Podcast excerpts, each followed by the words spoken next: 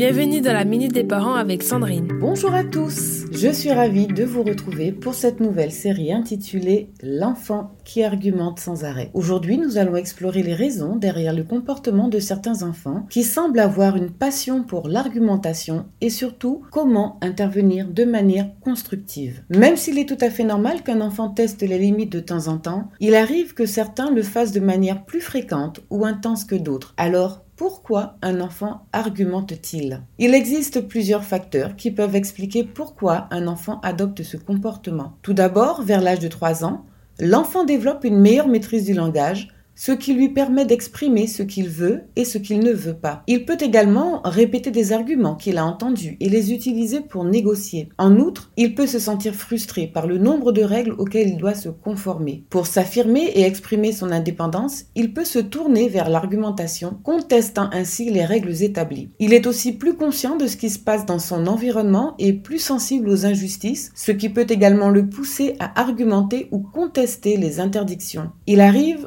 que certains enfants argumentent davantage en raison de leur tempérament ou de leurs intérêts. Un enfant bavard, impulsif ou extraverti peut être plus enclin à débattre qu'un enfant plus calme ou timide. Il est essentiel de reconnaître ces différences individuelles. Il peut aussi arriver que les règles ne soient plus adaptées à son âge. Par exemple, à 6 ans, il est tout à fait normal qu'un enfant veuille choisir seul ses vêtements. Enfin, l'enfant peut utiliser l'argumentation pour éviter de faire certaines tâches que vous lui demandez. C'est surtout vrai avec les enfants de 5 ans et plus. Si vous laissez tomber votre demande dès qu'il argumente parce que vous n'avez pas le goût de défendre votre point de vue, il va comprendre qu'il peut utiliser l'argumentation pour éviter de faire ce que vous lui demandez. Voilà, très chers parents, notre chronique touche à sa fin. Je vous retrouve demain matin pour un nouvel épisode. En conclusion, il est crucial de comprendre que l'argumentation chez l'enfant peut avoir diverses origines. Comme parents, il est important de rester attentif aux besoins et aux motivations de nos enfants. Pour plus d'informations, n'hésitez pas à vous abonner sur mon site www.fabriquedb.com. Prenez soin de vous et surtout, prenez soin de ces précieux liens familiaux.